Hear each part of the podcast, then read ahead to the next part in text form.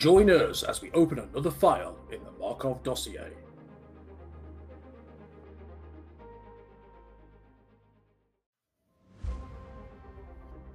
File number Ad Caelum 220-290-52. File open.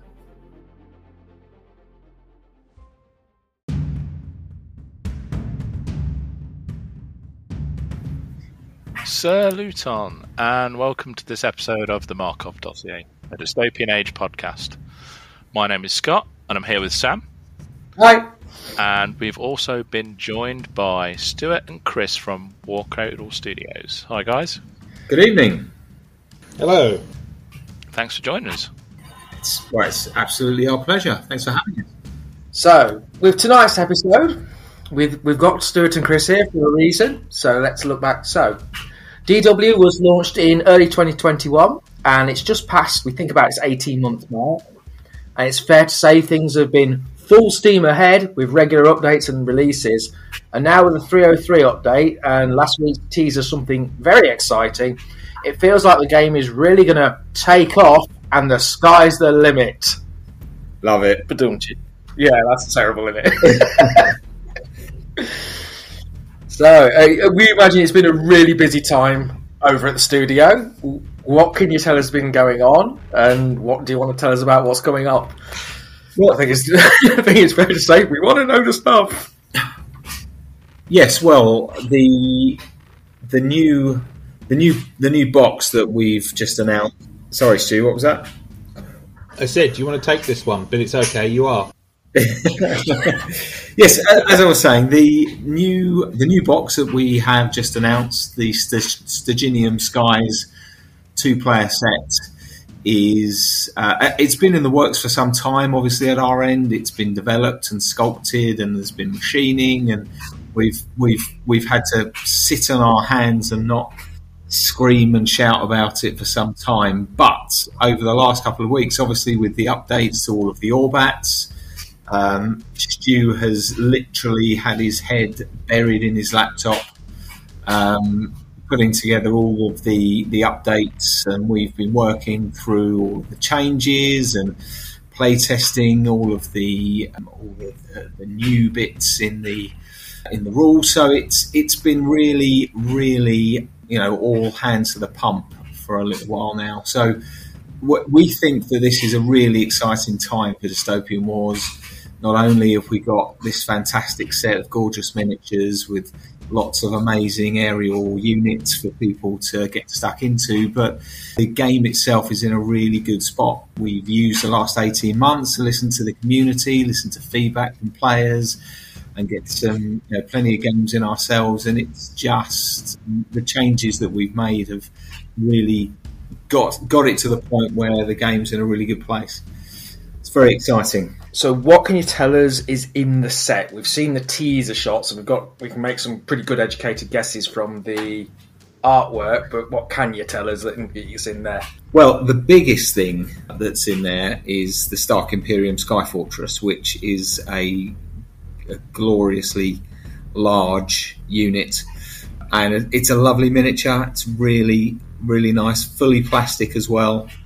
It's our biggest fully plastic miniature that we've made, and I think everyone will be quite excited by it. And it is accompanied by a, a number of Imperium airships, the Kriegssturm assault airship, and we've got Jaeger aerial fast destroyers as well as aerial escorts as well. They're backed up by some some Imperium cruisers and destroyers and then on the other side, for the crown, we've got uh, new Prydain war rotors, Tintagel battle rotors, and Saxon scout rotors forming the aerial part of the box. And then they are they're supported on the waves by Canadian submarines and cruisers, Newfoundlands. Oh, that, that's one of the questions I was going to ask. Were they Canadian? The boats we could, the ships we could see were the Canadian, but yes, they are. Yes, they are indeed. and that, that all ties in with the story of the campaign uh, that's in the in the box. You, not only do you get the full instructions and all the cards to use for all of those units, but there is a, a, a campaign to play through, narrative campaign that tells the story of the uh, the attack of the the Imperium attack on uh, Canada. You guys are obviously uh, approaching this as you would do um, from the point of view of it being a box of models, but actually for the studio and for what we are doing, the fact it's got miniatures in it is kind of secondary. The whole purpose of it, it's a two-player starter set. What we're doing is we're we're really focusing. You know, the game's been out for about eighteen months. We had some initial kind of um, you know, starter sets. We had Hunt for the Prometheus, and we also had the Gubbins box. And then since then, everything we've done is really kind of releasing products to kind of expand the um, the setting. What we're doing now, though, is we're coming back round again to really focus on kind of introducing people to the game in a fresh way, and you know, in, and in some different ways. So, we're Stygian Skies is a, a new yeah, that's what we were going to come round to because we knew I knew it's a campaign set, which is like a refocusing, and it is a two player. It is it's intended to be a two player starter as such. Such, so we definitely wanted to focus around on that. Yeah, this is this is not just a box of models. This is a second way into this wonderful world that we've got created.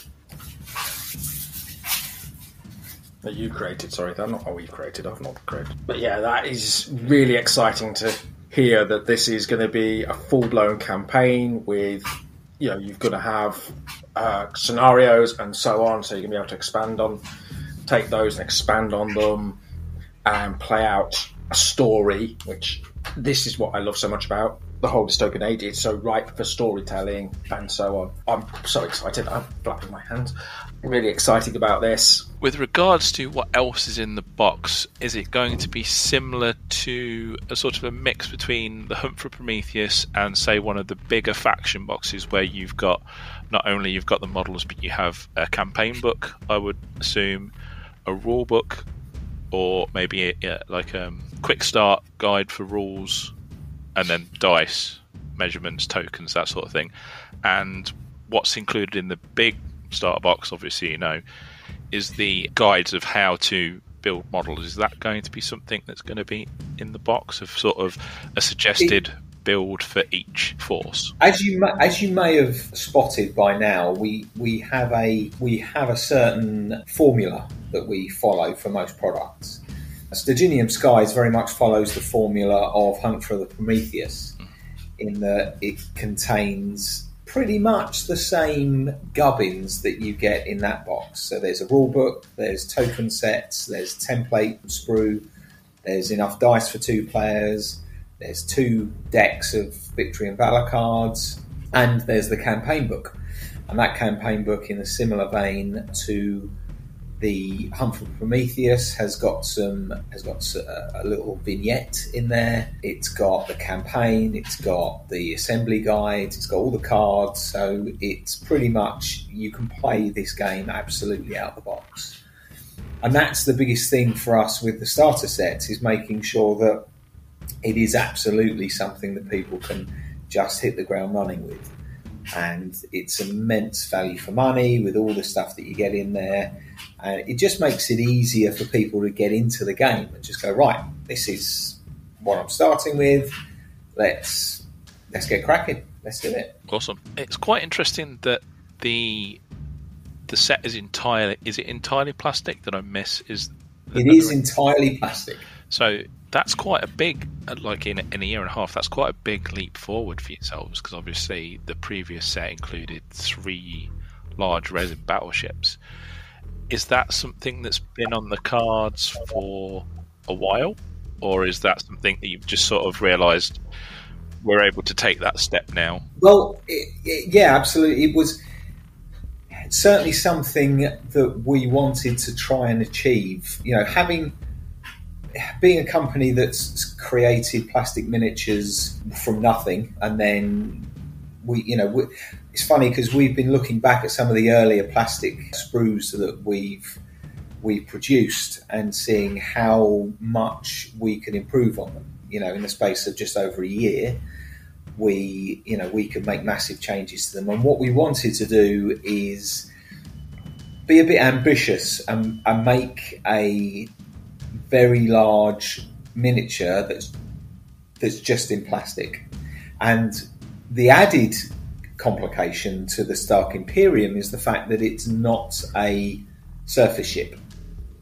So it has to be 360 degrees, which means you've got twice the volume to make than you have a, a, a ship that floats on the water. So again, it was an opportunity to create something really cool out of plastic and, and for our, our guys to really push the envelope on what they're they're doing technically from an engineering perspective and I think they've absolutely smashed it out of the park. So it's very exciting to to get this out in front of people and just I can't wait to see what people think of it.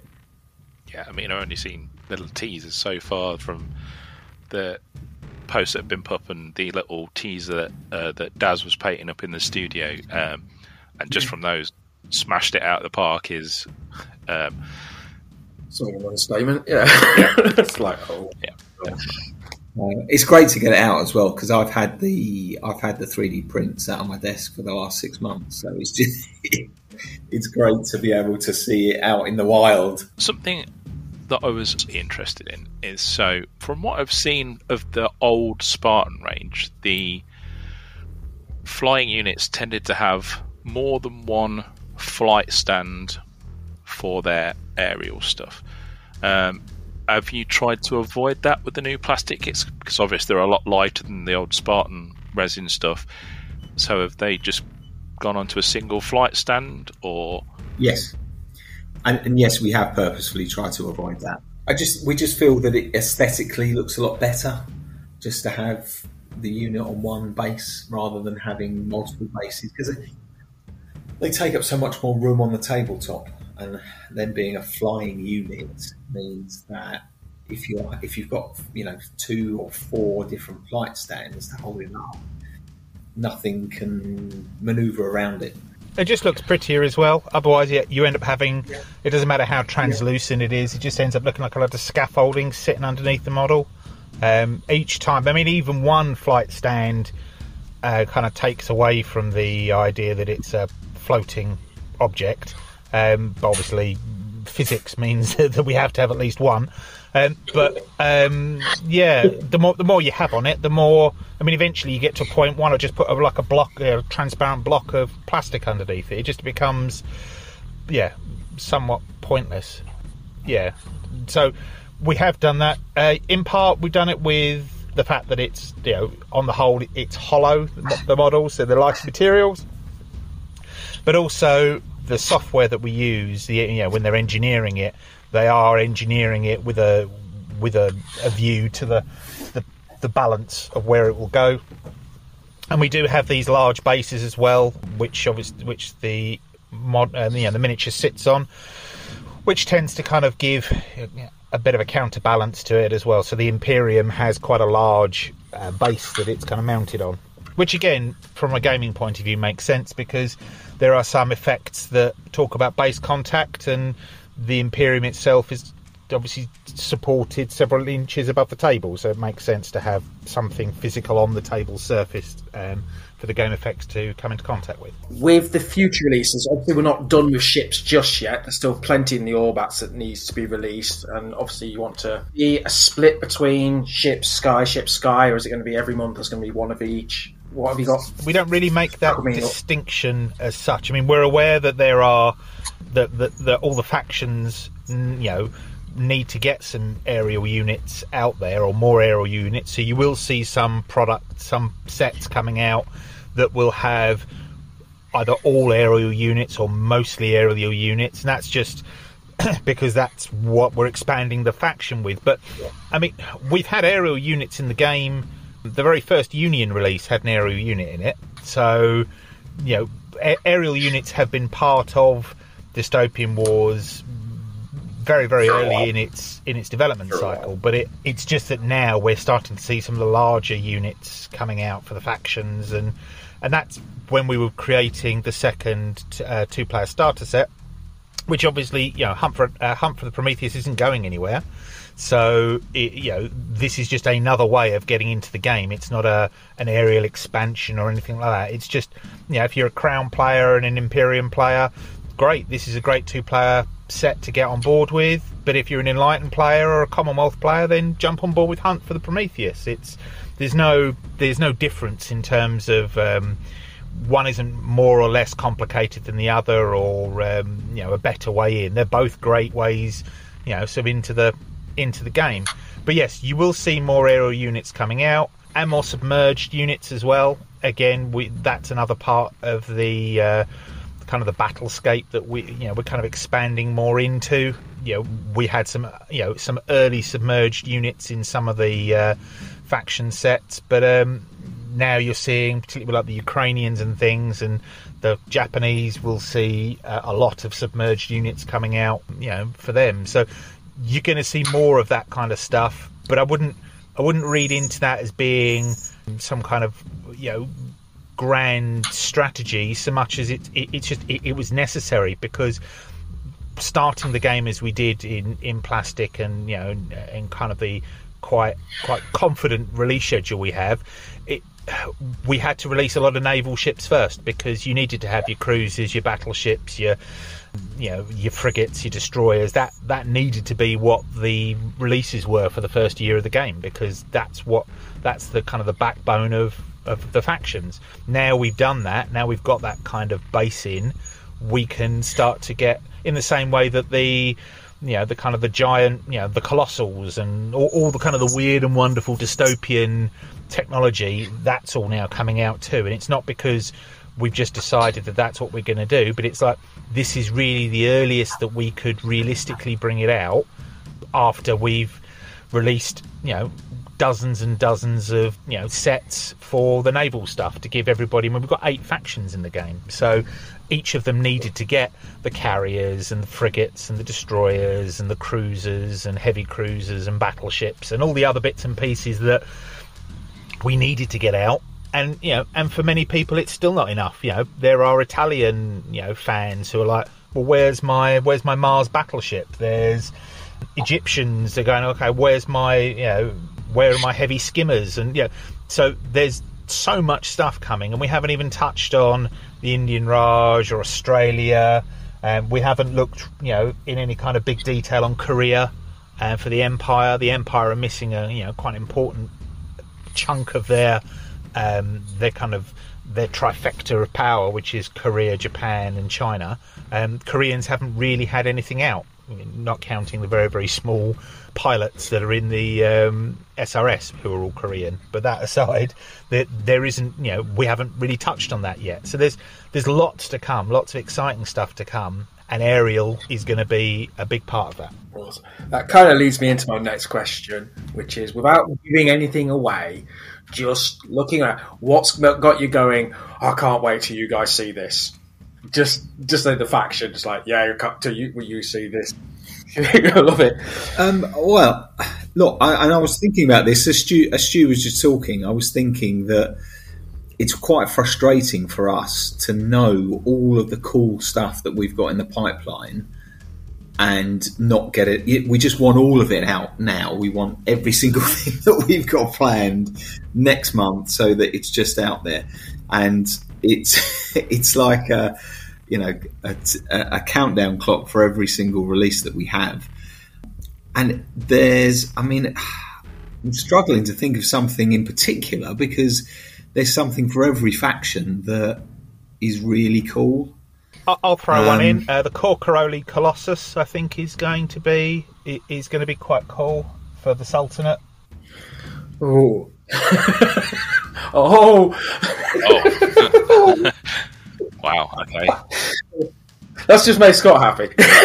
very happy. It's very Um, different to any of the colossal. So people look at them like they look at the Hochmeister and that, and they and even I find myself saying it sometimes. Is oh robots, but obviously they're not robots because or automata. They're they're crude. They have um, you know they have a, a bridge, you know, command crew and various other engine rooms and other bits. They're you know they are war machines rather than uh, automata on the whole. But the Corcoroli Colossus for the Sultanate is going to be interesting because it's still a, a Colossus. It isn't a robot uh, or an automata, but it only has a crew of one.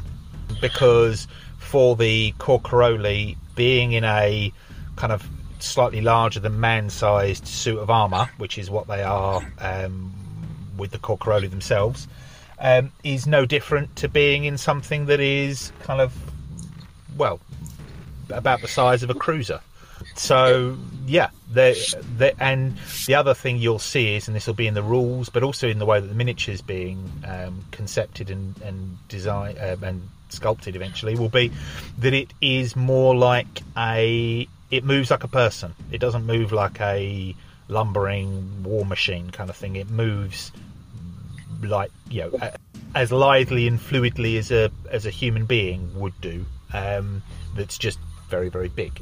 So it um, it is able to do things that the other colossal couldn't couldn't you know the, the other colossus couldn't even dream of doing. You know, it just wouldn't even be possible. So that's I mean, it's not as big as a Hochmeister. I do yeah. Before people are expecting it to be this giant, you know, Corcoroli wading through the water. Well, for a start, it doesn't wade; it flies. But yeah, it's um, yeah. It, there, there's lots to look forward to for that. I think that's that's quite exciting. But again, that's where I share Chris's frustration. It's that's kind of quite bleeding edge. I mean, you're not going to see that out for a little while.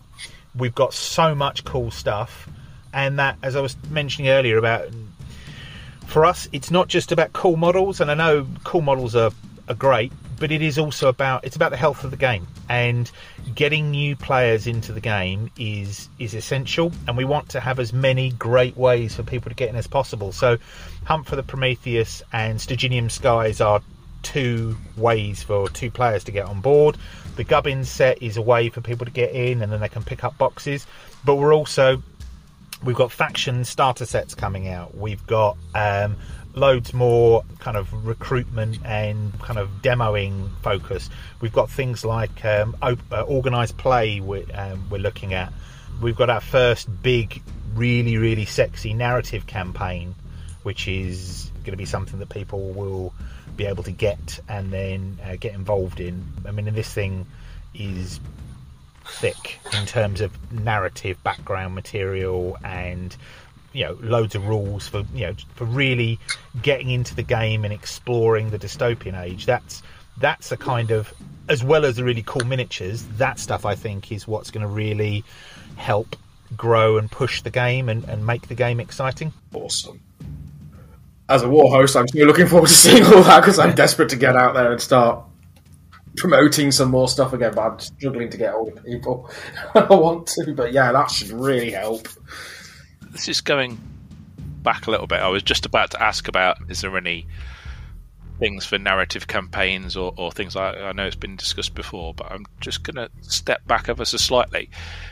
Do you find that you have to sort of rein yourself in sometimes with some of the ideas? Because obviously the dystopian age is quite a big setting and there's lots of interesting and, and weird and wonderful things in there is there because I know that there's the the joke on the uh, Discord that regularly pops up is um, the Statue of Liberty on the hoverboard. When's it coming back, sort of thing? And obviously, you've said that's definitely a no. But do you ever find yourself thinking, "Well, this would be great," and then you have to think, actually, because of the setting and uh, the rules that would have to accompany it, maybe we need to take this down a couple of notches to to fit in. Chris do you want to take that one? Because you will be on the one side of the fence on this and i'm on the other. Yeah, I, mean, I, I don't think we really have to rein ourselves in on anything because the beauty of the dystopian age is that anything's possible with weird pseudo Victorian super science. You can pretty much do whatever you like, and with what Stu was just talking about, you know, Corcaroli, you know, suddenly you're into a realm of having an alien soul inhabiting a, you know, a man-made construct, and it, it just, you know, that's really not reining ourselves in in any way, shape, or form. So, but no, certainly we we have enough ideas that fit solidly within the dystopian age and within the framework of the narrative and the feel and the aesthetics of dystopian wars that you know we we're really not struggling to find anything. Just you know there's there's a, a, real plethora of really cool stuff that that we've got lined up. So yeah some of it some of it's you know fairly mundane, as in not mundane, but you know as in uh, kind of along the the framework of things that people have already seen, and then we've got some other bits which are really kind of throwing a curveball um, and taking it up to the next level. And again. It, it, allows people to pick and choose. If somebody likes the more weird, outlandish, crazy stuff, then they've got it. If people want to stick to something that's a little bit more you know, alternate history and more realistic, in inverted commas, then there's there's stuff there for, for those players too. So we want to make it as diverse as we can to draw as many people in, you know, so, so cast the net wide and, and we just get a, a wider community of players and people that enjoy the game at a different level. I think Chris is uh, really good at reining me in uh, sometimes, but also I think Chris is really good as a counterpoint. The the two of us work well together, I think, collaboratively in in because we both just want the best possible um, thing for dystopian wars. You know, we want to create the best possible whatever it is, miniatures, campaign, rule set, um, experience. You know, whatever whatever it is. Um, and there are times when we've worked closely together to make something that was either not to keep you know to use the same word that Chris did, like mundane, but like kind of like a meat and potatoes. And we've because of the way that the background is, we've had to look at it again. And I'll give you an example like the Hachiman. The Hachiman for the Japanese, very early in its concept, was an aircraft carrier. But the dystopian age, the background is very clear that the Japanese don't have aircraft carriers because the way that the um, the, the empire is structured, the Japanese are not allowed to um, have kind of dominion over the air. Um, that's the sort of purview of the of the Koreans, you know, and because they're all they're all one big happy ish great power. It's not a problem. It's just you know you focus on this and you focus on that. But it did mean that when we were concepting up the Hachiman, okay, it had to be back to the drawing board because it can't be an aircraft carrier, and that's why then the kind of the pushing ourselves and really, and that's when then the um, the Rin exo subs and things were kind of worked into it because that that led us. What we didn't want to do is to just keep coming up with things or coming up with excuses like reasons. So, for example, the the Chinese have the Tianlong, which is a dragon, a big mechanical dragon colossus. Well, that's not allowed in the the empire's structure. The Chinese shouldn't have an aerial colossus. That's just not something they should have authority over. But because of kind of the the kind of the nod to the game before, and actually because dragons are so, I mean, yes, they are part of Korean culture and also part of Japanese culture, but they're they're, they're a large part of Chinese culture. We felt it was it was important that it was a Chinese unit uh, that was created. So we came up with the the explanation as to why this was tolerated. But if you keep coming up with explanations as to why these things are tolerated, eventually the distinction between it is just irrelevant then because we you know there are only so many units that we're going to come up with for the uh, for the game, you know, in a particular category. And if every one of them's got an exception as to why it exists, then it just becomes well, you might as well not have the rule as to why it doesn't exist, kind of thing. So we knew with the Hachiman that we weren't going to let the Japanese have a carrier. We, we've let them have scout things in the past, but we weren't going to let them have a full carrier. That had to be a. If somebody wanted to be just playing with Japanese, that would be a a drawback that they would have. And I know that some players out there are going to want to challenge themselves with that. So with the Hachiman, it let us do something, keep to the spirit of the way that the, the the faction's designed, but actually then gave us an exciting new tactical option.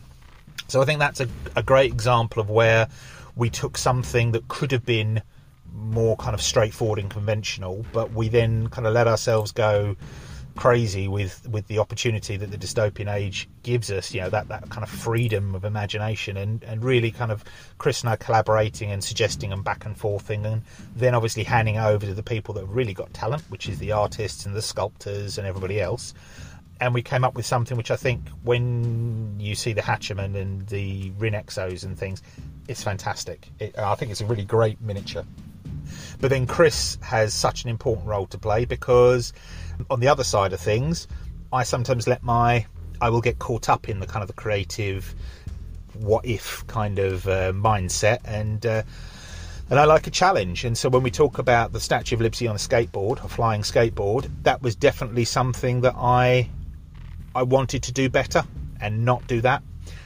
because it's not because we can't do it. But I don't want a miniature on the table where somebody just walks past as they're off to play something else and go, that looks dumb. And um, I'm afraid, for whatever reason, but for most people, that's what that miniature Lady Liberty, that is what that miniature evokes for them. It's like it is that step too far. It just because it's too recognisable as something from our world, and then it's just been stuck on a anti-grav platform kind of thing. It just it it didn't it doesn't quite work, and and perhaps also because we're so used to having statue, seeing the Statue of Liberty in gift shops at about that kind of size. And actually, if you sprayed it gold, I don't think it'd be it'd be a million miles away. So, yeah, there was there was that as an issue. So um, I took it to a extreme, perhaps with the uh, with the artists, and Chris gratefully reined me in and um, collaborating. I think again we've come up with something that I think is going to keep most people very happy. I mean, we're not going to please everybody, but I think the finished thing, and I'm not going to go into all the detail of it, but the finished thing that we have, have for some people with some optional bits and pieces, for some people is going to be enough for them, and for other people it's going to be. Uh, that's great, but just not in my fleet. So uh, yeah, I, I think we've come up with something that will be suitable. Do you think that's fair, Chris? Absolutely, yeah. I couldn't have put it better myself. I can't wait to see that. I want to see it. Yeah, I think it's it's interesting because, like you say, getting new players into the game uh, and going back to Sturginium Skies, I think that the set is going to definitely bring people to tables because it is going to be something that's quite big, recognizable, but distinct as well this is probably like a, a far flung question. Will there be more of those sort of starter sets in the future? Um, well, it's been 18 months between for Prometheus and Sturginium Skies, um, and uh, I, I, don't think I don't think it's probably the best idea to have a whole bunch of different two-player starter sets because it's designed as a as a as an easy entry point into the game. So if someone's not sure, they want to they want to try Dystopian Wars, they want to get into it, they don't really know much about it. They can pick up a two player starter set, and there's everything they you know they need to get into it. And whether they then stick to the factions that they've got in that box, or whether they start to expand outside of those factions, yeah, it's up to them. But actually, having a a, a single player faction specific starter set is probably a better way to go, he says enigmatically. Were the Crown and Imperium always on the cards for the second two player starter set, or was it sort of a, a reactive thing because they're quite popular factions? No, it was always the intention. Um, we deliberately went with the. We deliberately went with. Okay, so it's a two-player starter set, so it's an it's the introduction to dystopian wars. We deliberately went with the Commonwealth and the Enlightened as the first one because we felt that it was because it, it was a statement that we were making, you know, that, and there was a great. I mean, once we had, once we knew what the factions would be, I mean, we knew we definitely wanted the Enlightened in it to tie into Wild West Exodus, and we once we knew that we probably were going to go with a kind of a more conventional force, but also with a few little tricks in it. That's why we then, you know, again taking lifting straight out the narrative, uh, the narrative threads, with Markov and um, you know the Commonwealth made perfect sense for them. So and, and that that that set kind of uh, established itself. When we were looking sort of to go in for the next thing, we knew that creating these plastics, as Chris had been saying, was a you know for the aerial units was a big thing in terms of a studio production. It, it's another step up for us in terms of engineering. So we wanted to kind of showcase that to give people that impression of again a really great introduction to dystopian wars because these two box sets are going to be the first thing that most people see when they see dystopian wars so for us it was really important that it gave them the setting in a in a box, as it were, and the Imperium and the Crown are natural in anybody that doesn't play dystopian wars and just is aware of history. There is a certain adversarial quality to them that that sits quite well, and the idea of in the actual narrative, the idea of these kind of two supremely arrogant forces. I mean, the Crown um, having their Pax Britannia for centuries and thinking that they are literally the only the only game in town. They are, from their point of view, they are the only great power, and everybody else is either an upstart or you know is second rate. And then the, you've got the Imperium, who have just absolutely galvanised themselves, really kind of focused and disciplined, and and now are very calculating and kind of pushing out and um, challenging the crown where they need to. I mean, the crown don't realise it, but the uh, you know the stiletto blade has gone under the ribs already um, from the Imperium, and the Imperium is making these these very precise strikes in the crown's most vulnerable spots, and will just bleed it out, and then it will take its position. That's that's the Imperium, uh, you know, their strategy. There's nothing there's no hatred or maliciousness to it. It is this is the order of things. This is the way it needs to be.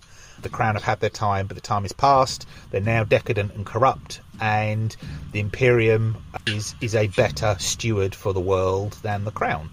So, with that as a kind of a narrative thread going through it all, you then look at somebody coming into the game and sort of seeing the that iconic, as Chris was talking about, that that giant dirigible with the with the kind of aircraft carrier landing platform on top and all these other you know aerial ships zipping around and then the the rotors for the crown and that. So just it visually it's going to you know it, it was always going to be a very strong look to it. Uh, we knew that we knew that the uh, Stark Imperium was going to be the uh, the kind of the iconic I mean it, was iconic from the classic game it, it was an iconic miniature that we'll be bringing into the um, into the current you know the current incarnation of dystopian wars and and everything else just kind of logically followed from that. Um, so uh, we might do a two player starter set uh, you know another one in the future but i don't think there's any uh, chris is absolutely right i don't think there's there's not a need to do a union versus um, union versus at a guess i would say probably union versus alliance, and then I don't know. I don't know actually naturally where the two, where the other two, you know, the other remaining four factions, where they would naturally pair up. You would want something that would that would sit nicely against each other,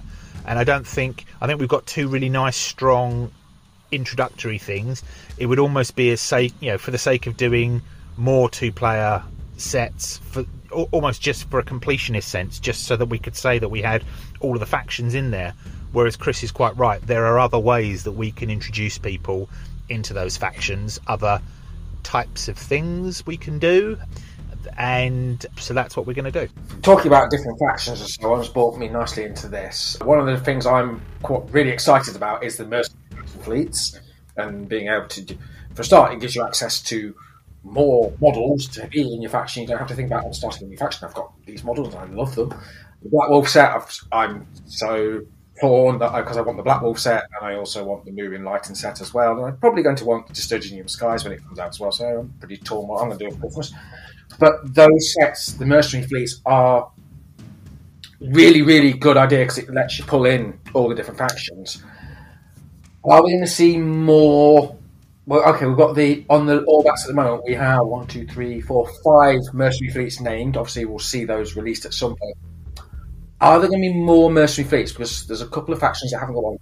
Enlightened don't have a mercenary fleet, and I'm thinking Carpathian's faction of it would be an ideal mercenary fleet concept. Somebody base that. What, uh, can you tell us anything what's coming about the mercenary fleets? Is what I'm trying to get out of it. Sorry. The man who plots from a warehouse in a desert.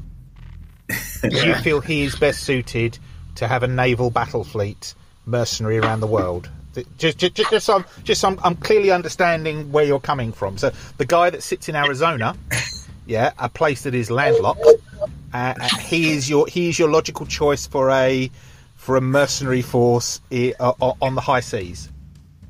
Maybe not in Carpathian himself, but his, i- i- if I get this right, get this word out without tripping over my teeth, egalitarian philosophy of available to the highest bidder, somebody associated with Carpathian may have a fleet player of some sort, is what I thought. Chris, Yeah, I mean, yeah, You an know what to tell. interesting one. I mean, I wouldn't certainly from in my headspace, Carpathian is a long way away from having the resources available to put together a fleet or purchase a fleet. You know, he's, you know, he.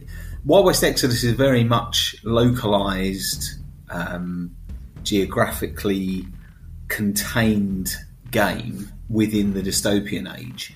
And while there are certain concepts and ideas and one or two characters that have some influence and standing in a global level, very few of them do. So when you take the whole world into consideration and the scope of dystopian, uh, sorry, dystopian wars within the dystopian age, you're talking about you know actual national navies and you know the the act, the proper peers within the enlightened who have access to phenomenal amounts of currency and their own huge manufacturing ports and such like, which means that they're able to create this these forces and, and, and kind of take a physical stand against other nations around the globe. I'm not sure how Carpathian fits into that, but look, you know, it's it's a lovely idea. it certainly does bring one of the beloved characters from Wild West Exodus into dystopian wars, which is which is cool. I like that. Tight-lipped. Damn it. I thought it was that was worth it. but, yeah. but yeah, honestly, the mercenary fleets, I love them as a concept because it gives you an opportunity to have more more than just one faction without going all into another faction, especially someone like me where I have to juggle my pennies quite a lot. So I can so I can say, look, it's still only one. I've not gone into another faction. I've just bought some different shaped boats. Honestly, what I would say is yes, mercenaries are cool, and yeah, there are we are going to release more mercenaries. They allow, but um, particularly the um, Crimson League is going to be that, that that'll be quite exciting. The Honourable Eclipse Company um, are going to you know bring some interesting stuff into the game. So there's some there, there's some good ones. I mean they're all they're all interesting, but there's some which actually narratively open up some new opportunities. Bear in mind, Crimson League ties the Enlightened and the Sultanate. Yeah, so there's some interesting interplay there, and, and so on. But um, what we're also doing though is this is something when we talk about narrative campaigns, which we're not going to talk about in any kind of real depth right now, but we have a, a kind of a, a strong pillar of next year is going to be narrative. Yeah, background. Really, the only background in the game is what's in the back of the rulebook. Uh, that will change. There is as much background going to be kind of put into print, you know, in the in a in one particular release that will be as much, if not more, background than we have released for the entire game so far. So we have we have big chunks of background coming out for uh, Dystopian Wars, and one of the focuses on that is about humanizing the factions a little more, insofar as actually some of these characters and things, because the game's such a tiny scale, you know, a, a, person is smaller than a grain of rice, you know, in terms of the um, the scale on the table. But in the background, in the narrative, some of these bigger figures can really kind of start to step forward and, and have a larger role to play. So we're going to be focusing more on that, and we will, yes, Carpathian and the the egalitarians are, you know, they're they're they're all exciting and fun for Wild West Exodus but it's the custodians who are the the real power base in the uh, covenant, and you will learn to love them in oh so many ways when we uh, when we when we detail them. So, you know, you're going to see Sturgeon. You're going to see you know, Schneider. You're going to see uh, uh, Lady Juliana Drakenberg. You're going to really start to get much more of a sense of who these characters are, what they're doing, why they're doing it, and what their their end game is, and why it involves naval battle fleets bashing each other to bits all across the globe. So that's something that we're going to focus on, and in the same way that yes, okay, the yeah, mercenary fleets do allow you to kind of play with more models and, and do some other stuff, and that's cool. But actually, what this will let you do is this will make you very, very excited for whatever faction you have chosen to be your actual faction. Uh, you'll really, know, the Union, uh, some fantastic stuff, just in terms of why they do what they do and what their, you know, the concept of them is. Uh, the stuff with um, the Alliance as well, how the Alliance works, how the Empire works, all this kind of stuff. We're really going to get into the kind of the meat of that. Uh, people that want to do role play games and things, well, we're not quite there yet, but in terms of the the motivations and how things are for for people within those factions, you're really going to start to get a sense of that next year. So that's the kind of thing I think that is going to make people get very excited. And then, you know, when you fall in love with a faction, as you guys know, you start picking up the models, and that's the only justification you need. That's very true. I love my enlightened. That's one of the things I like about the like we were discussing it on our last podcast. The alienness of the newer ships you, that are coming, it really does look like the the the guys at Wells Chasm are putting this stuff together, but not entirely sure how all this works. All the architecture, it's it's clearly not human architecture. They're just yes, and that floats okay, and that does stuff when we press this button. Okay, we'll go with that. We love it's experiment. It looks really experimental. It isn't looking nat- naturally human. I love the aesthetic that the Iron have on their stuff, on their sh- on their boats. It's brilliant. Just thinking. So for the the campaign, I know you don't really want to speak on it, but would it be unfeasible to think that there may be a global narrative campaign that people might be able to take part part in, where you could upload your results and maybe shape the future of the, the lore, or is that set in stone? So there's different things we're talking about there. So what you're talking about is a like a global campaign type thing. Yes, that's something we want to do. We're obviously the guys over at, OnTableTop, which is you know part of the same company as Warcradle. They're they're very keen to kind of work with us and kind of explore that. So that's something we are talking about but again, you know, you need to make sure that's where this this know this kind of growing the player base. You can't just create something that's amazing like that with the greatest respect for you know a thousand players kind of thing. It needs to be something like that. You need to get like ten thousand people kind of actively in you know involved in it to really make it special, because otherwise you're kind of dangling something like that, and you know an incredible amount of work goes into it and it's it, it's amazing for each of the people involved. But obviously, we have to look at it in terms of the what it's doing for the community, and and I'm not sure that that kind of thing is what the community needs right now. I think it's more getting more people on board, and then starting to give people the tools to kind of get their um, their organised play in their local stores and get you know and, and tournaments and you know ladder leagues and that kind of that kind of stuff I think is is where we need to be to begin with, and then that can feed into a kind of a big global campaign, kind of following on from that. But we need to again we need to get the foundations of what that would look like uh, first of all. Um, but in terms of the other bit that you're talking about, which is shaping the narrative, so Dystopian Wars and the Dystopian Age is a sandbox on the whole. So it's a. We talk about the year being 1870X. So it is sometime in the 1870s. There will be narrative campaign sets that will specifically detail the histories around a particular region at a particular time. Um, and but that will be a fait accompli. That will be a this is what happened in in the official story. This is what happened then, and there will be some gains for various factions. But on the whole, the you know the world will not have erupted into this kind of all in, all, all engulfing world war. Or you know we we want the most important adventures that are happening, and the most important stories that are being told, are the stories that the players are coming up with in their own metas, in their own communities and things. That's so whatever is happening in your campaign, in your stores or uh, clubs or whatever, that's the exciting, know, the exciting bit. We'll provide you with a load of narrative background to kind of, which know, with threads that you can pull on to kind of explain why certain things are, are important and, and who this person is and why they're asking you to do this and so on.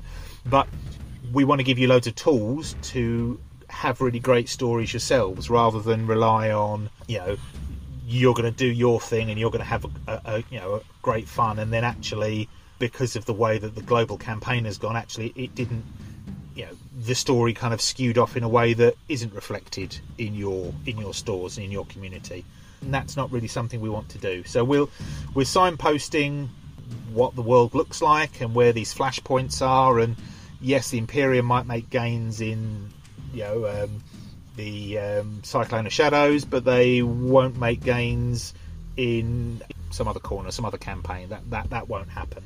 So it, it, the uh, the background of the rulebook talks about there being this kind of uh, this interbellum, this kind of this this moment before, and uh, you know, a minute to midnight kind of thing. It's the factions of these great tectonic plates kind of grinding into each other, and your games are basically those points of friction between between the factions as they're kind of trying to find these these fault lines, these these weak points in their points of contact between each other. That's dystopian wars, and actually that's the dystopian age if it was to kick off beyond that, and we were to kind of push it into a global, you know, an all-out war, the danger is is that then because of the, te- the technologies and things we're we're talking about, I mean, they have they have inventions and things in the dystopian age that are in excess of where we are now in the modern age. The war would be so terrible and so uh, horrendous. You know, it would just oh, be, be un- unimaginable and would probably be relatively quick. And if I'm if I'm honest, I'm not actually sure it'd be that interesting either because they have atomic. That you know they, they, have atomic weapons. They have portals. They have all, all sorts of really dreadful things. And the thing that's holding them back at the moment from using them at that kind of scale is this idea that um, there are these eight factions who are all vying for small gains against each other, um, hoping that eventually then they decide that they have a decisive gain and that they can then make that action. That's more interesting seeing them kind of playing against each other than actually the grand finale when it all goes to hell because then there's giant mushroom clouds over everything and portals and you know vaporized hordes of killer uh, machines and things like that, and uh, and that's it. That's the end of the dystopian age. Everybody's dead. That's less exciting. More fun and games until someone opens a really big portal. Open the portal on the sun, and, and it's game over. Which, which, bearing in mind that the order has that, the order can, the order can vaporize the Earth if they believe it's necessary. So, you know, let's narratively let's ha- let's explore the tension of things and let's explore the saber rattling and you know people you know what happens in in this particular region or, what have you that's you know at the level of the game that we're playing where you're you're down to individual ships and, and battle fleets and things that's the that's the level that we're we're concerned with. The kind of the geopolitical global stuff is great narrative source for the goose but it, that isn't that isn't the, dystopian wars. It's the dystopian age, but it's not dystopian wars. Dystopian wars is very much about what you're doing on your club night with your friends and your, you know, the new people that you're going to encounter, rolling the dice and, and having a, you know, a wicked time to spend a couple of hours. That's dystopian wars. Yeah, that's what we want. Yeah, I think it, it it's a really interesting and like it's unique. Both Wild West Exodus and Dystopian Wars is it's not we're going to tell you a story; it's you tell us your stories, and it definitely comes out at the end of the games. There's always always a lot of stuff to talk about. So um, yeah, I'm glad to hear that. It's a writer's dream. It really is. This setting. I have nothing left to ask, so I will open the floor. If there's anything you would like to discuss, any any information you'd like give out, I mean, there's like so much I'd love to give out. I'd like to sit here for another hour or so just talking about uh, all the cool and amazing stuff that we've got coming down the pipe, the massive, you know, you know, flyers that we've got for the aerial units for some of the factions, the, the dreadnoughts and things that we've got planned, and yeah, it's just there's just so much coming, and I think it's if you look at the bars online at the moment and the the number of players that are getting into the games, the number of people that are showing pictures of their painted miniatures, uh, I think right now is an excellent time to jump on board with the dystopian wars and start getting a, a group together in your local store or in your club or even just in your local group of friends and just get some games in. Yeah, it's a good it's a good time to be jumping into this game. It's not been a bad time to jump into this game, but this is a really, really good time to get into this game right now. I think I've got questions, but they're not, not they're not dystopian wars related, and I'll have to ask them another time. I, I think I think we've covered off quite enough. Let's uh, keep our powder dry for another session, shall we? yeah, I think that's fair. Keep people wanting more. That's what they they say. So thank you so much for joining us, guys. We really appreciate every time you, you're willing to do Yeah. this. It's brilliant. No, Mark, it's our pleasure. Thanks for having us. Yep. Many thanks. Have a good night, guys. Speak to you later. Thanks very much, guys. From the pages of the Interbellum Illuminator, the latest field intel.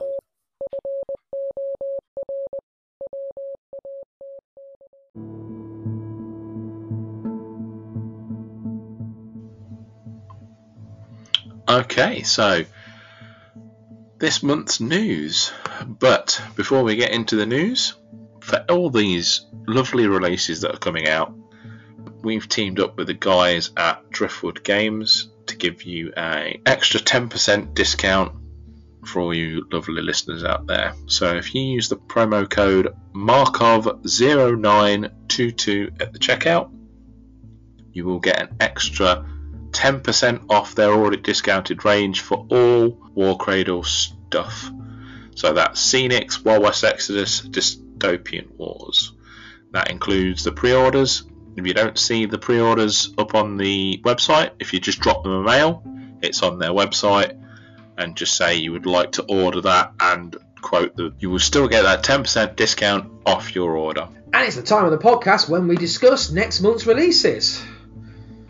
Looks a bit quiet, to be honest. A bit disappointing. There's not much going on, is there? No, not really, not a lot. No, not at all. Not a lot. Of course there is. Okay. At the time when we were talking to Stuart and Chris the other day, they hadn't we hadn't seen the new models. All we'd seen was the teaser. It's now Wednesday and we've seen the photos, and I think it's fair to say we're incredibly impressed by what we're seeing. Stuart Yeah. and Chris certainly were not overselling it when they were saying these are some of the best models they've done. They definitely are. So let's dive right in, have a little chat about what's in Sturginium Skies. So right at the top is the Stark Imperium Sky Fortress, which is obviously the centerpiece model, and oh my goodness, it's great. Yeah. It looks so good. It is almost like they've lifted it out of the concept art. It's almost spot on from the concept art. The anti-air guns are slightly larger than on the concept, I think, but that's about it. Everything else is spot on, and it's plastic. I am in awe of it. it's it's it's a thing. Of, it really is a thing of beauty. It just is. It looks it looks practical for a start. You can imagine this thing would actually could actually exist if the technology was there at the time. So it is a cross between a so you have the classic airship shape with this with the brick mixed in with the dystopian elements like the bridge, the flight deck, and all the guns and the sort of instead of propellers we've got jet engines and the, and a huge cannon on the front. It's a Sturm Sturm Bringer, isn't it? On the front, sticking out front. You'll love it. You want to own it just to have it. Mm-hmm. You really do. And then you spoil for because there's two different classes. The Stark Imperium is the carrier version, so it's got a flight deck on top. Launching, I can see uh, one of their fighters on the top deck there, surrounded by the flak Verlings. Or you can build the Zeppelin class aerial dreadnought, which swaps out the flight deck for rocket launchers. Yeah. And that just looks rocket launchers. well, rocket launchers, and that look just looks really, really, really nasty. Yeah. That's just going to kill everything in sight for quite some time. Yeah, like swap out the SRS for just a Or butt ton of rockets. It, I like the fact as well that they've like it's it's obvious that they've done this, but they they've kept the design cue from the other Imperium stuff. So they've the bridge from the ships is the same as the bridge that you've got at the front of the dirigible, and it it just works so well. And it, like you say, it looks so so much like it could work in real life. There's the structures sort of keeping the balloon part in the middle in place, like it does on a on a regular airship. It um, has the jet engines, has the fins. It just looks it looks amazing. I'm really curious to see, and it's something that well, it's something that I talk about a lot. Is that having them on their own, it's hard to tell what size they are. Um, there's the big picture, but again, until you get them in front of you, it's really tricky to understand how big some of the things are. That and it's it's really tricky to to get the dimensions just you know on a on a white background with nothing else there. But I'm really curious to see how big it is because it looks massive to me. It looks like a good proper like aircraft carrier plus size to me. Yeah. I'm just trying to find that photo of Daz holding it in his hand. He's got it hmm. be concealed, but his hand isn't closing around it easily. It's not like it's you can easily just get your fingers round it. It's a chunky boy. I think it's the best way to describe it. But I'm just trying to find that photo, see how close Dad Daz's hand is. But yeah, it's way down the dystopian wars page. Come on, Dad, where have you, where's your hand? It looks battleship sized, but but it's Yeah. going to be taller because looking at the cruisers, it's definitely like the size of maybe bigger than a Lecter battleship, and we'll come on to the other things in comparison to that. But I'm really really interested to see because it's going to be something that's definitely going to be drawing people at the tables. It's like what what is that? That's awesome. Yeah. It's going to be one you want to put your best paint job on. Yeah. Or in my case, pay something else to paint. Put their best paint job on them because I'm a bit intimidated by it. Yeah. Yeah. So that's the that's the Stark Imperium and the Zeppelin, Zeppelin Dreadnought. The next one we've got there to look at are the smaller uh, Imperium airships. So you've got the Kriegssturm class, which is an assault airship. And I've mentioned this already to you, but the the smaller airships give me strong classic Flash Gordon vibes. Yeah. Long cigar shapes with fins on the back and a bridge on the top. You can almost hear Brian Blessed. Gordon's alive! because these just do look so Flash Gordon in an awesome way. Awful. Yeah. So They remind me very much of the Rocketeer because of the fins and the sort of classic look it has to it. Yeah. So there's two smaller sizes we can see. For the Prussians part of the build, you've got the Kriegssturm, the assault class, and the smaller, which I think is the escort one, the Jaeger class, fast aerial destroyer. There what it is. which has a very even more rockety look. Yes, that, that does have a super rockety look. Um, and they're all like the big ones are cruiserish size in length, maybe a bit shorter. And again, they're a bit sort of taller, I would say. I don't know. I think the volume is possibly a little bit smaller on those, and the even smaller aerial destroyer Yeah. is roughly the same sort of size as the destroyers that you get. Yeah, I think it's a frigate, frigate destroyer size. Yeah, Yeah. So they they look great. Rocket ship, rocket, rocket airships. yeah, They look they look fast and they look dangerous.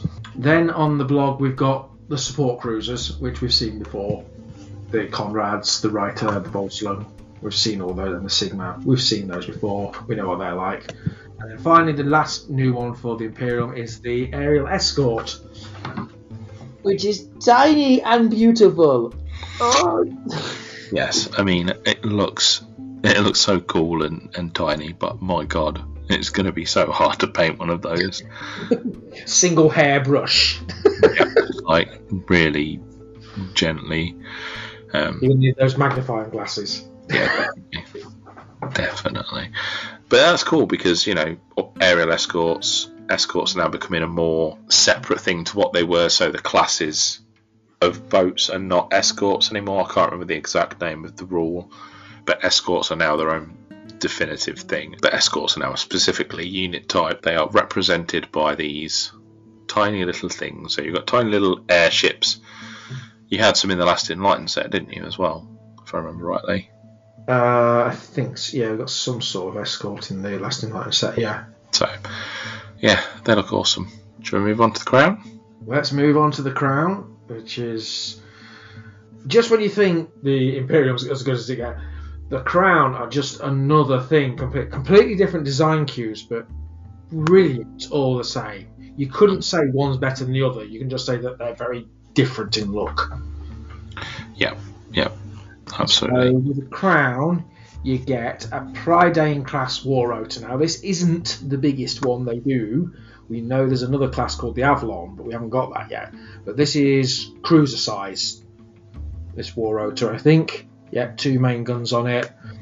The big turbo fans off it. Uh, I'm sure you can probably spot a a, uh, a, refer- a reference in there.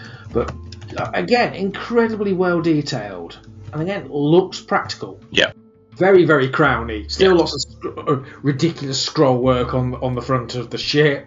Wonderful set of fins on, on the back with the rock the motor sticking out the back with the fin with the fins on. Just looks so totally right for the, the faction. The bridge is very solid looking, as, as we know everything everything about the crown is solidly built.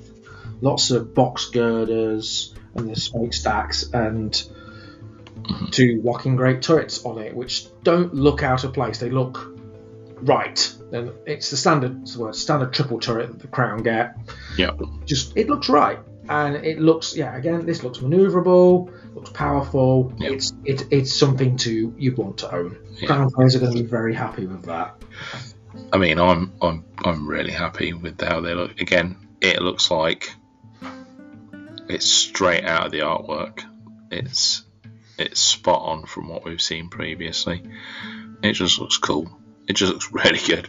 The turret service is slightly different. I was just looking at those. The smokestacks are sort of more straight than um, Yeah. the rounded tops, and it looks like maybe that's like one big block altogether, which would be quite good because some of the the chimneys that could be was- a bit having- big. Crown ships together, those those individual smokestacks out quite thinly. And slightly annoying when you get the wrong size. Glue it on, you're like, that don't look the same as all the other, but oh, got the small ones on by accident. The other rotors you get are the Tintagel class and the Saxon class. Again, straight off the drawings almost. Uh, the Tintagel class has a definite flying boat look about it for a very classic that Art Deco look. If you think about the the, the, the images of the heyday of the flying boat in the 1930s and the glamour of it. How they've made a warship look glamorous. New turret on top as well with triple. Is that rocket on top? That's a Uh, new turret. Possibly. Is it the. No, it's not. I was going to say, is it the um, torpedo turrets, but it's definitely not those. No, I'm not sure you'd want to put a torpedo turret on a flying machine. Might be a bit difficult. No, well, they have torpedo planes in now, don't they? So you know, yeah. I mean, having them on, on top of your plane is probably a very bad idea. Woo! yeah, Uh, but it was a rocket launcher. oh, now there, there is a rule for aerial torpedoes, isn't there? possibly yes. Yeah, can, we'll have to get the all back to find out what it's actually armed with, but I think they're aerial rockets. Yeah, again, so cool. Finally, we got the small Saxon rotor, which is their scout vehicle, uh, which looks acro- across between the vertical flyer we've got, along with a, with a more conventional airplane, as it's got rear rear facing engines on the wings. Mhm. If I remember right from the drawings, they're actually props, not jets. But yeah, that again looks extremely cool. Yeah, I, it it really reminds me. I'm, I've not been able to put my finger on what it is, but the sort of long top wings and the smaller underwings and the nose shape reminds me. It like there's something in my brain that's going. I recognise this. I know this from somewhere, but I cannot put my finger on what it is for the life of me. It's not tailspin, is it? No. Blues plane. No, no, that looks more like the um, Tintagel. But yeah, Blue, Blues aircraft in tailspin. That was a good. That's a good example of Art Deco design. Yeah. Okay. So the the Crown Flyers. Again, ten out of ten from us. Yeah, they look amazing. Like, if this is what they look like when that Avalon Sky Fortress comes out, man, uh, that's that's even more exciting. Like the, the the prospect of that not only coming out but being as accurate to the drawing as the Sky Fortress, that's that's insane because that the amount of detail that's on that it's it's going to be insane. It's going to be so so good. Cannot wait for that. We've got new boats, Ships. ships, boats. I call them boats. you can call them ships if you want. Don't make me Saxon you. I'll do it. Claxon, not Saxon. That's it. whoop, whoop. Okay, ships. Maybe call them boats. yeah, that's fine. I, I can't be bothered to find that sound effect out. It's been like seven episodes since I last used it, surely, so it's fine. But yeah, the the ships. I love the front whole thing. It's like the It looks like a plate of armor, doesn't it? yeah, the like the indentations and the like the the way it sort of dent. It, what's the word I'm looking for? It concaves inwards. Indented. Yeah, it just it looks so cool. It looks like you say it looks like really heavily armored, Yeah. and it, um, it's going to be so easy to tell the difference between like your standard British crown ships and then your Canadian crown ships. But saying that, there is a lot of similar as well. The engine pods on the side are still very similar to the Crown ones. There's a lot tying it together, and there's a lot to make it stand out. Yeah, that I like the little um, shield, winged shields they've got on the front. yes, It- I've just realised what it reminds me of. I'm sure that's a hot. There's a hockey. There's a, the Canadian hockey teams use that sort of winged logo with flaming wings and things. It's very Canadian. I think. yeah. I mean, people when I showed off my um, color scheme for the crown that I proposed with the dark green front part instead of red, I was I was met with I can't believe you've not painted them red. Why haven't you painted them red? Hmm. They should be red. And I'm like, I'm going to paint the Canadians Red? red because that makes the most sense to me. Yeah. British Racing Green you went with, didn't you? It looks Yeah. good. And, and like Victorians used to do a lot of their stuff in that really dark green colour. It was a Yeah. really popular colour scheme at that time, so it Mhm. just makes sense. Brunswick Green, to give it its Yeah. proper, name. There you go. There you go. Things I learned. Things I learned from looking at steam trains. and the Canadian ships they make, hang on, one, two, three, five different classes. Yeah, five. The cruiser makes five different classes of ship. The Tor- the one you're probably going to want is the Toronto because that comes with the radar dish, and apparently that can be a command unit if you make two of them. Oh, nice. The what the one I think people are going to want is the Halifax with the double shield generator mounted to the back. which looks cool for a start. It's it's not flat like most shield generators. It's actually standing up with two sort of shield generators on an angle, and that's uh, apparently it's to boost the the already powerful Guardian shield pool that you get from uh, Crown ships. Yeah. So that's going to be a tactical want. Hmm. And then you've got your various options. So you've got the Yukon, your standard combat options. Basically, the difference is whether they have a long back or a short back. So you've got your Newfoundland, your Bonaventure, and your Yukon class. P- couldn't pick a bad option from any of those, but I can pick two good, really good options. Yeah, I think the Halifax and the um, Toronto are definitely going to be Yeah, not more only likely picks. good, aesthetically good as well. That radar dish does look pretty cool, and Yep. the shield generator on the back of the of the Halifax looks incredible. Yeah, reminds me of the um, buzz droids from Star Wars Yes! Three. yeah, That's it. And then finally, we get a micro submarine called the Orca. a little tiny submarine. So it uh, it also looks like a whale, sort of. Yes, it's. It, I think. I think. Um, I would say that's definitely designed around a whale, uh, probably a killer whale because it's called an orca. Yeah, I was just about to say it doesn't look like an orca to me though, but I don't know. Maybe it maybe it does. Not sure. It's.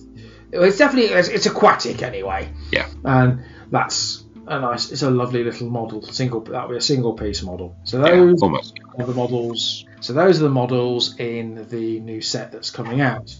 But that wasn't the only set they're releasing this month. And we completely forgot to talk about this with, with uh, Stuart and Chris when we got there because we were so excited about Sturginium Skies. But also, the Empire are getting their Colossus. Mm. And wow, these are cool. These are so cool. Yep, they are amazing. I mean, they they just remind me so much of the Twenty Thousand Leagues Under the Sea with the like wibbly arms fighting the giant squid on top of the submarine. Yeah, uh, no, and th- th- yeah, they're great. This again, heavily armored, segmented, mechanical eyes, and then you've got these wonderful two tentacle attachments. So you've got a choice of a shooty one and a grabby one. And the I'm going to be very careful how I say this. So there's the kaiju class, which is I think the shooty one with the spikes. They look like some sort of uh, lasers. And then the grabby one, this is the one I'm going to be a little unsure of how you say this. Ofakaro. Off a, off a, uh, I'll, I'll go with that. That sounds good. I'm gonna. If I stumble over that, that's just gonna. it's gonna- We're gonna get censored. Don't you do it, Sam. Ofakaro. Ofakaro. Yeah, they look awesome. Like, yeah, and I love how the unmentionable class has two little uh, two little cheetah in its hull because its its job is to repair the cheetah class. Cheetah automators, the little, the tiny little squids, of which you get two of. Yep. Brilliant. It's great.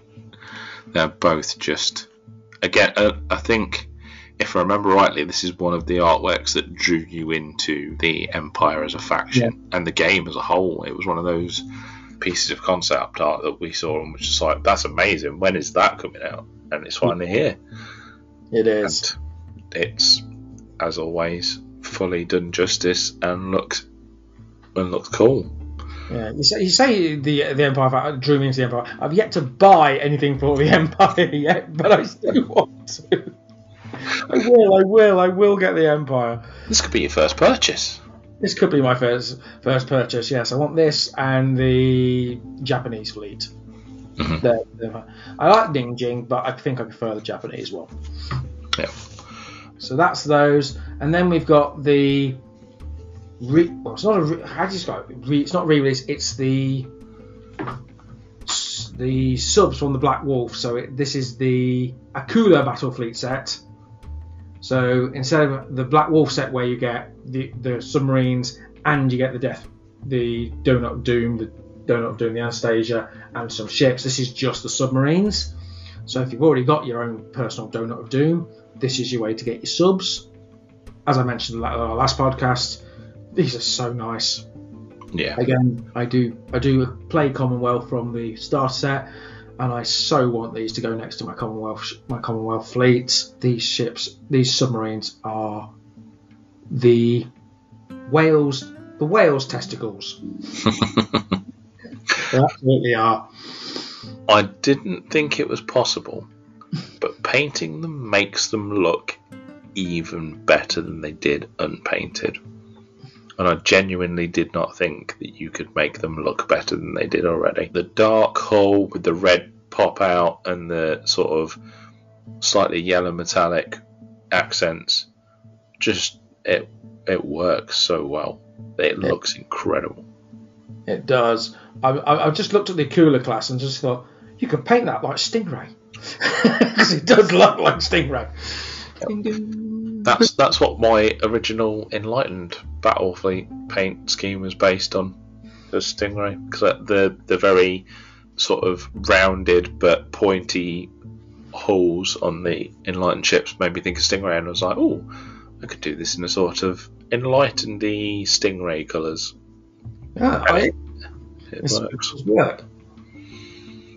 Yeah. And then finally, the Black Lake Bayou set is now available as separates.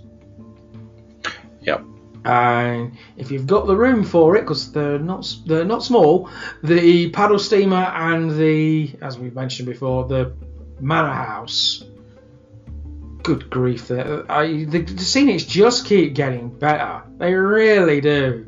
I think, oh yeah, this is my favourite scenic. Then the next the next series comes out, I'm like, okay, no, this is my favourite scenic. I thought Rio Sonora was the best, and now I'm just like, no, this is. Yeah. Yeah. This. I think maybe not the manor, although I do want the manor just as a board by itself because playing inside the house would be quite fun. Maybe that could work for Mythos. I'm not sure because we've never played Mythos, but but just being able to get that paddle steamer and the houseboat and the the small bit on its own Yeah. because I get the feeling that on a four x four or three x three that that manor house will eat up most of it. It'll look awesome and it'll be Yeah. cool to play inside, but you won't have a lot of space outside to play with. You'd probably want a six by four, wouldn't you? Yeah, yeah. Whereas with the paddle steamer, the houseboat, and the little abandoned house, plus mm-hmm. The already out there Nazombu kit, Yeah. you can make a lovely little swamp table with that and a couple of dying trees. I think that'd look look epic. Really would. Yeah, that that will definitely look epic. So that's the models for this month. Get your pre-orders in. And as we Yep. said previously, I think the next month, end of October for November, will be the last set of pre-orders because they usually don't do one at the end of November. The December, so at that point, stock's being stocked. Prediction: Hachiman.